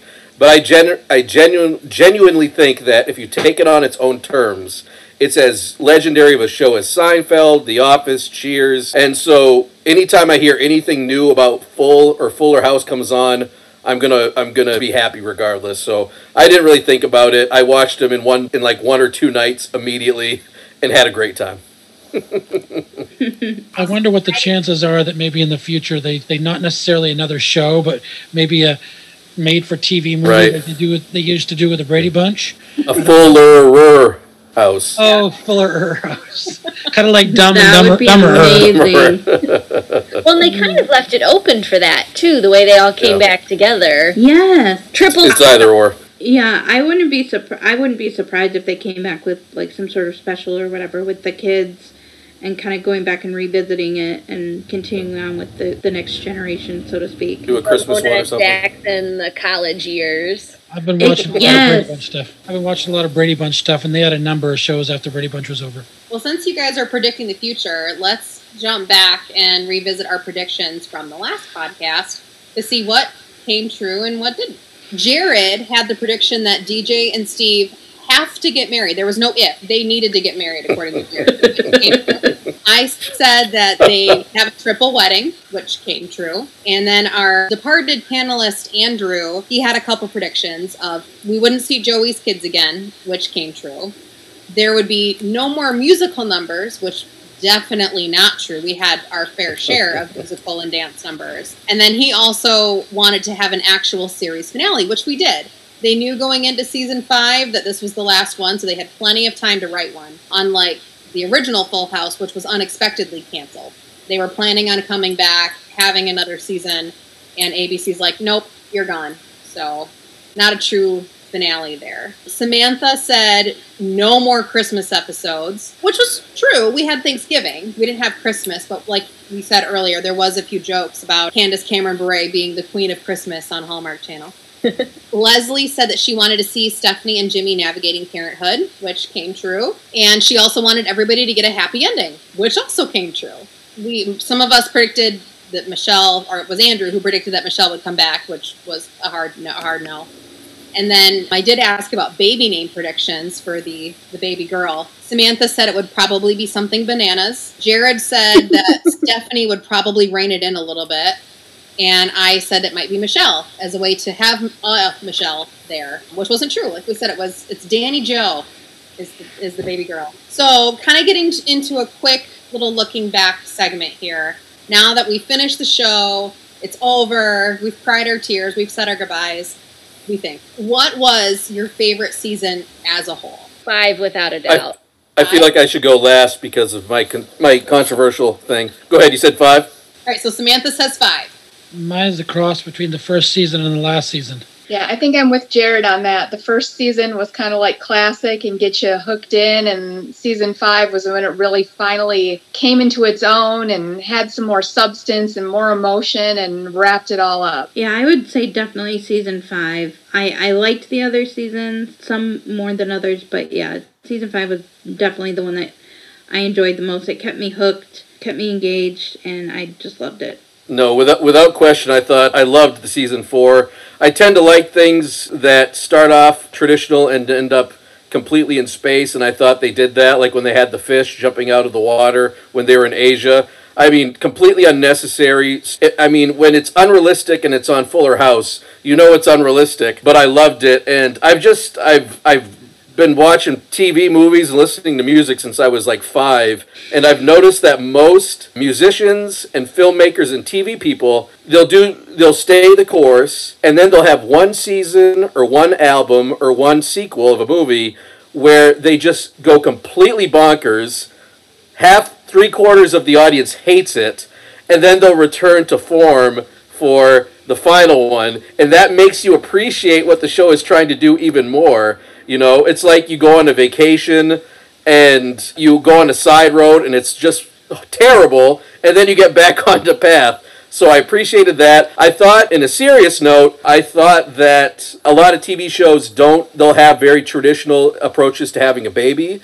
And I thought having a surrogate was really beautiful. And I thought, at the very least, even if you hated the whole show, the last episode when they're playing a Joni Mitchell song and this beautiful scene that encapsulates motherhood, smart, strong women who don't need men telling them how to live their lives, come together around each other to bring this beautiful baby into the world. And the thing that I think is shows why this show is better is that for years I'd watch Full House and at the end they'd have this stupid teachable moment where they'd say exactly what the show was trying to do while terrible music played in the background. Whereas in season four, they didn't say a damn thing. They just let this beautiful image come through of Stephanie having the baby with these women around her, while beautiful music by one of the greatest songwriters of all time, Joni Mitchell, played in the background. So I think even though the show that season was a complete mess, half of it did not need to happen. By the end of it, I was a blubbering baby, and I'm like, I want my kids to see this show. And so for that reason, season four is my favorite. Not just a Fuller House, but of all time, it's one of my favorite top five seasons. Wow. I'm, Good I'm analysis. so That I'm done. So That is definitive. season I didn't finish in time last time. I do on a side note, I do agree with your assessment of TV. I've noticed that myself. My favorite TV show of all time is Alias, and Mhm. their season three was completely whack out of Yeah. left field. Hated it, but then they got back on track. So Right. I agree with you on that one. My favorite season overall would probably it's a tie between seasons one and five. One because I did love it so much. That's what actually made me reach out to Kylie and say we need to cover the show because season one was so good. It was one of the best revival TV series from the '90s of you know the new season that I'd seen. Yeah, and then season five just brought it right back. Felt a lot of that original nostalgia, the the hijinks, everything kind of came back to form with season five. So again, now that it's over, how would you rate the show as a whole? This is kind of a little bit of my tweak on the star business, just because I don't have the exact definitions that Kylie uses, but the same sentiment is there. So, would you rate the show five stars overall? It's amazing. It's the best thing on TV. Nothing else will ever compare. This is the end all be all best TV show of all time. Four stars. It's good, but there's some issues, you know, but pretty good. It's pretty good. Three stars. It's okay. It's kind of middle of the pack. I may recommend it to some people, but it's just okay. Or two stars. It's mostly bad. It has a couple of bright spots that'll keep you watching, but overall, not the best. Or is it a one star? Pass on this one. It's horrible. It's the worst. I don't recommend it. Where would you guys rank it from one to five? I would go with four. I think yes, it did have its issues here and there, but I think overall it was really good, especially season five. I've always had a special place in my heart for Full House and for these characters, and I was so excited when it came back. And to be able to revisit it and kind of go back into that world was really cool. And you know, it it wasn't perfect, but I think if I was recommending it to someone, I would say, yeah, it's totally worth a binge. You know, it's it's sweet. It's it's definitely got really funny moments and really cute moments and just it it's good escapism, especially for this crazy time that we're in right now. And I think it, it's it's a good way to introduce that to the younger, you know, generation, that show in that that world. Yeah, I'd give it a solid four. I agree. It's definitely a four for all the reasons you just said. In terms of recommendations, I think it would depend on the personality of the person who wants the recommendation. Like, they would have to have an appreciation for, I think, the type of family comedy that it is, like a, a fan of Full House, a fan of like Boy Meets World, Saved by the Bell, that era. I think really would appreciate it more than like the regular viewer. Although it is it is nice to hear that Stephanie, your daughter, really likes it too. Because it's one of those like, okay, do I only like this because I have the nostalgia factor, or if I were a kid today, would I dig it too? I think this show definitely has a sweet spot. So, like for me, being, you know, 39 years old and having enjoyed this show in its prime, the original, it's definitely a four for me right now. And I think little kids right now will appreciate the current show for the same reasons that we loved Full House when we were kids.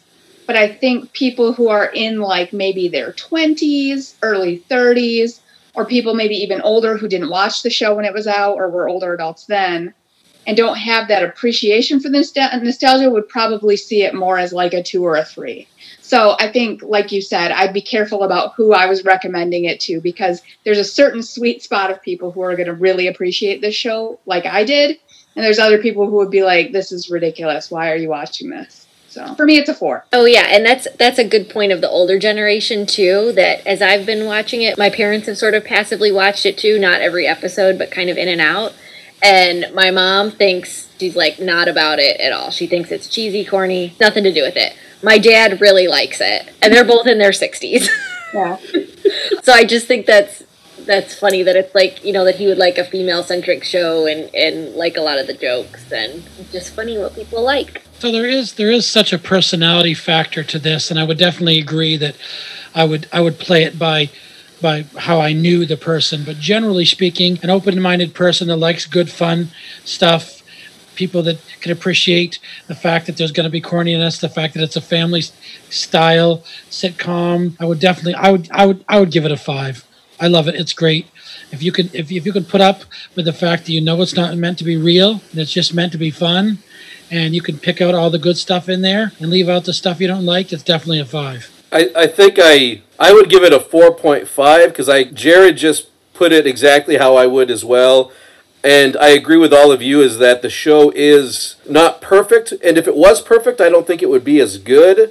But if you if you take it on its own terms, I think a lot of people who hate it compare it to shows that are aren't even attempting to be like Full House or Fuller mm-hmm. House. If you take it on its own terms, like a a goofy family show that covers contemporary issues that does so in a way that that is pretty clean. I mean, this show is a little bit more ribald, but it was like innuendos. But it's something I would let my kids watch, and they covered issues. Unlike Full House, I believe that they covered issues that families should be talking about, and not just talking about, but seeing it on the TV in front of them. And for that reason, four point, let's say a four point seven. It's not perfect. Take it on its own terms. It's it's pretty darn close to perfect for the for the reasons Jared just said. That's fair. Yep.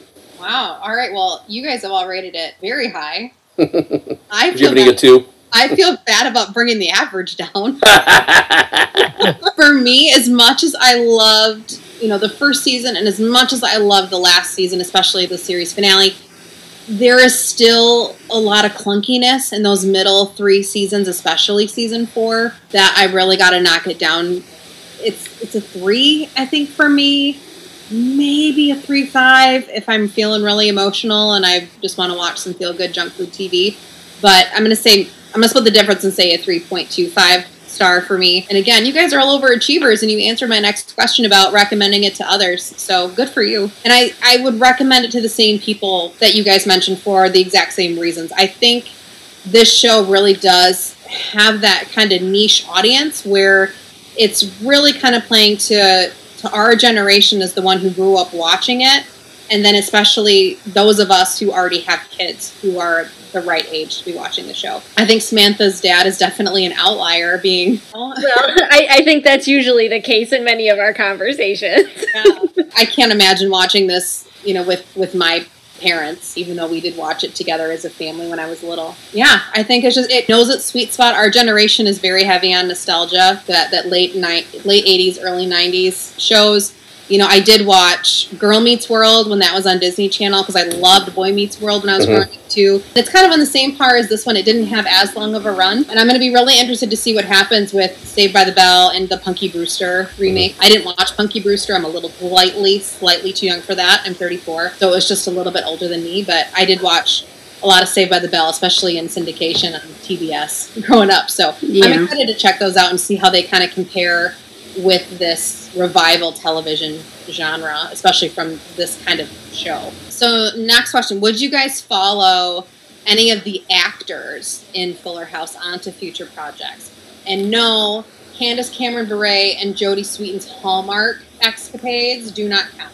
What? I was gonna say I've already done that. Time is That's a that's a really good question. You know, That is a let's- good let's question. Take Hallmark out of the equation for now. You know, Okay. would you follow any of them? And that includes, you know, Bob Saget and John Stamos, the, the original cast that's made cameos, the returning cast, and the new kids cast. So so put the Hallmark card back on the shelf and answer this question. That's I so have- hard. Go ahead.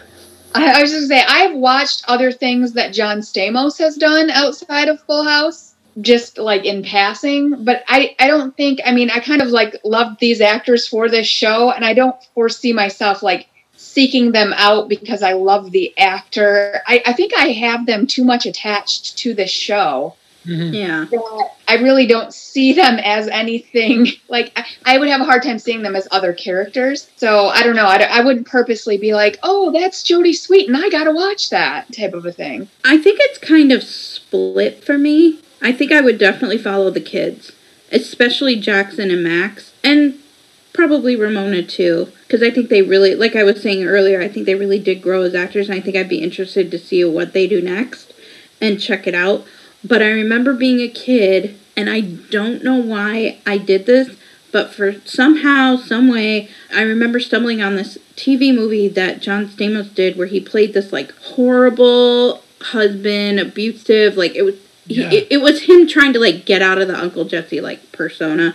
Mm. And it just weirded me out so much. I remember watching that movie and just being like, what the heck? Like, no, no, no, this is not this isn't cool. Yeah, I think if it was some of the older characters, or you know, the like John Stamos and Bob Saget and all that, I I don't know if I could because I just I grew up with them as these characters, and I don't I can't really associate them with anything else in my head. But I think for the younger ones, because they haven't been around as long, I think if they moved on, especially because they're so young, I think if they moved on to something else, I say the girl that played Ramona goes and does a Disney show, I'd probably check it out, at least a few episodes, you know, see what it's about. But yeah, I don't think I could for the like the uncles and and Candace and Jodie. I know they do the whole Hallmark thing, which I know we're not counting, but seeing them outside of the the context of this is, I think it would just weird me out too much, like it did with John Stamos. It just, yeah. Definitely don't want to see that particular John Stamos movie, but I really liked him on ER, so I think I'd be open. Oh, that's right. Yes, that's, he was really good on there. I, I agree with you there. I was, By accident. Yeah. Well, you you was just creepy and kind of bad, but I did catch a little bit of it. And John Stamos was a was a kind of a he was the psychologist that ended up having an affair, and that was really really creepy. I had to get off of that, but I love I don't mind. I check them all out a little bit. I, I'm interested, hoping that the kids grow up to be great actors, and they don't they don't fall into the stereotype of of issues that happen to kid actors and all that kind of stuff. I've always followed Candace Cameron Bure. I've watched a lot of John Stamos stuff. Danny, I don't even know what he's doing with his life other than stand up comedy. I follow him on social media all the time, read his posts. So if he has a movie coming out, I might check it out. Nothing that big. Joey is another one where I would love to see him do something else interesting, but I don't see very much of what he does. So I don't know about Joey. Andrea Barber. I would, I mean, although it would be really weird, it would be interesting to see if she desired to kind of expand her, her, her personality into something a little bit different. Although I think it would be very hard to watch because of who I knew her to be. So I always like to keep keep my eyes open. I'm always open to seeing somebody grow and something be different. So That's such a good question. I think this is my favorite question so far. I don't think that I could watch the the core people and anything else without immediately thinking of Full and Fuller House, unless it was like a joke about Fuller Fuller House. I will say that the, the people that I think I could, all the children, especially Max, and I'm so bad with the names. What was the girl's name on that again? Matt. Ramona. I think I think Ramona's a really good actor, good actor. So I would watch them. To be honest, I actually read somewhere that the guy who plays Jimmy is nothing like Jimmy. Like he's, he's a smart, like reasoned, and that makes me think he's a really good actor because he was really funny on Fuller House. So I would, th- I think I would like to see him. Fernando grew on me so much, and I kind of wanted more of him because he became. He started off as this garbage person and ended up as this totally cool member of the, the of the family. So I think I would like to see him, but I still think I would think of Fernando and yeah, that that's it. So Jimmy and two of the kids, without a doubt. The rest, probably not. Yeah, I love- I, I I agree with you guys. It seems like a lot of these actors have been very typecast. mm-hmm. The roles that they've played since Full House, and then Right. Fuller House has ended. I mean, even Lori Loughlin as Aunt Becky, her character on When Calls the Heart on Hallmark, she's very close to Aunt Becky. Is It's she's the maternal figure, kind of you know the surrogate mother. She's been typecast. You know, even like Candace Cameron Bure and Jodie Sweetin. It seems like there's always a little bit of DJ and Stephanie in the in the movies on Hallmark that I've caught them in. And I mean, the only one that I didn't immediately think of Danny Tanner was when Bob Saget was the voice of adult Ted for How I Met Your Mother. And it was Right. just the voiceover. It was he was never seen in person, and I think that probably had something to do with it, where I was able to kind of disconnect that. No, he's not Danny Tanner. He's I believe him as adult Ted. Oh, I didn't even realize he was adult Ted. Adult I Ted? didn't either. Blowing my mind tonight. Yeah, you're welcome. Yeah, I don't know. This is probably one of the shows. I mean, I wouldn't follow anybody specifically. Like some actors, I do like to follow. These, I, I really wouldn't seek them out. But if I did see Elias Harger, who plays Max, on something, I'd be I'd be happy to see him. I think he's one of the breakout stars of the show from the young cast. And I agree too. Sonia Nicole Bringas, who plays Ramona, is phenomenal, and I think she will hopefully have a big career in front of her. You know, obviously McKenna Grace, who plays Rose, Max's on and off again girlfriend, CJ's daughter, she is the biggest star. He's up and coming. It Come Out. She's been in everything. And in everything, yeah. You know, she was what young Tonya in I Tonya, the movie with Margot Robbie about Tonya Harding. That's a great movie. Yeah, she was in that, right? Yeah, Wow. she was in The Haunting of Hill House. She Mhm. played one of the younger characters. She was in. She played young Sabrina on The Chilling Adventures of Sabrina. Mhm. This girl has been everywhere lately, and the fact that she came back to Fuller House to even just do this one little cameo was pretty generous of her, considering how busy she was. So Mhm. I mean, she's the one I would probably follow if I'm going to follow anybody, and she was a side character. So Yeah, with all that you mentioned, it sounds like she's kind of going the Dakota Fanning route. Yeah, I mean, she's very Dakota Fanning esque. but she i think she's more talented than dakota fanning she has depth and she has Right. played a wide range of characters at her young age i think she's got some very True. career longevity ahead of Yeah, her. very yeah. true. She won't have to take out any college loans. no and every every character she plays is different so yeah mckenna grace would be the would be the one that i would maybe not actively seek out but i would keep tabs on her she's gonna be good Yeah. do you guys have any last parting shots she wolf howls booyah boy screams any last words of Fuller House? I guess my only disappointment wasn't really a disappointment. It was just like, come on. Like when growing up, Joey was always my favorite. And in Full House, I thought he was he was kind of the rodeo clown, but he also had a lot of depth. I remember this really good Full House where he tries to revive his stand-up comedian career, and it ends up not going as he wanted, and he ended up being like a really vulnerable person. And I felt like in Fuller House, he was just almost a cartoon and I was also disappointed. I was hoping that it would like it would be him in the kitchen listening to that Alanis Morissette song that we all know is about him, because if, if they're go- because why not? They did it with everything else. So my I still liked him, and every time he came on the screen in Fuller House, I was like, yes. But I was a little disappointed because I thought he was just a cartoon, whereas in Full House, I thought that you know we all we all remember Uncle Joey. He was he was awesome. We all wanted him, and this one, eh, you know, I give him about a B minus. I was pretty disappointed that, that he had such a in this in Fuller House that he had the you know the, the crazy kids and and oh. there wasn't a lot of a lot of a lot of scenes with his his full family together and what that dynamic was like. Yeah. I would have pictured him like the kids being a lot different, even if they were goofy and funny. They would have been a lot different than all the the problems that were caused between the kids. I didn't like that too much. Yeah, they, they kind of did Joey dirty in that aspect. I like that he had the Las Vegas residency for being a stand-up comic, but the family was was a misstep for sure. Any last any other last thoughts of Fuller House? Speak now or forever hold your peace. Did everybody like who liked this one better than Full House? Anybody? I did. compare them like that. Okay. It's such, it's such a different mindset because I watched mm. Full House when I was, you know, teeny. Different.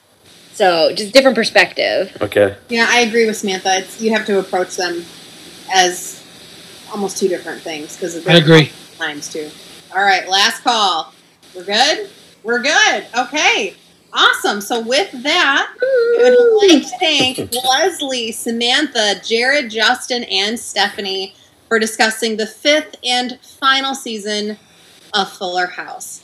I also want to give a special shout out to Leslie for being the only original panelist member who stuck with me through all the ups and downs of this show. This panel has had so much turnover, and it's been awesome having at least one My pleasure, Kristen. pick it out. So thank you. So, guys, remember the door is always open. So if another Tanner Fuller Gibbler family event, whether it's another, you know, a TV movie or a series, comes across our television screens in the future, we'll be sure to give it a look. Ooh! So at this time, I'm going to jump back in and thank Kristen for moderating this panel from beginning to end with all of its ups and downs and arounds and arounds. What a trooper, Kristen. Good job. And thank you, and thanks to the panelists because they've had such a fuller time talking about Fuller House. It's time to roll the credits. Couch Potatoes Unite! Exclamation point was produced by Back Pocket Productions, run by yours truly, the Chief Couch Potato, which is really another way of saying executively produced by me, Kylie Piet. My associate producers are Krista Pennington and Celine Resmer. I edit this podcast, and our logo is by Rebecca Wallace. Our marketing graphic artist is Krista. Our theme song was written by Sarah Milbratz and sung by Sarah, Amy McDaniel, and Kels Resmer.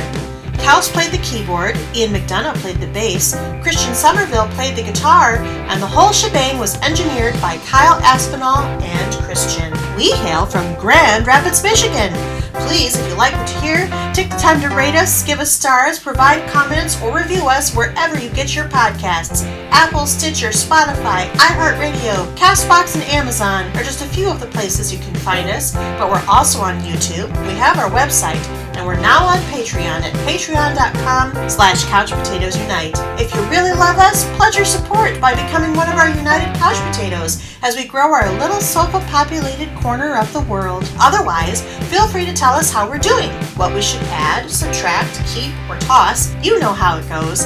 And if you have suggestions for shows we might consider, contact us at our website where we have a guest book, by email at couchpotatoesunitepodcast at gmail.com, our Facebook, our Twitter at CPU Podcast, our Instagram at Couch Potatoes Unite, our Patreon, or wherever you get your podcasts. Though, of course, we add new and old shows to chat about around the water cooler all the time, and always have new episodes coming down the pipe. Just listen to our intros. If you miss old episodes or want to know in general what shows we cover, just search for us.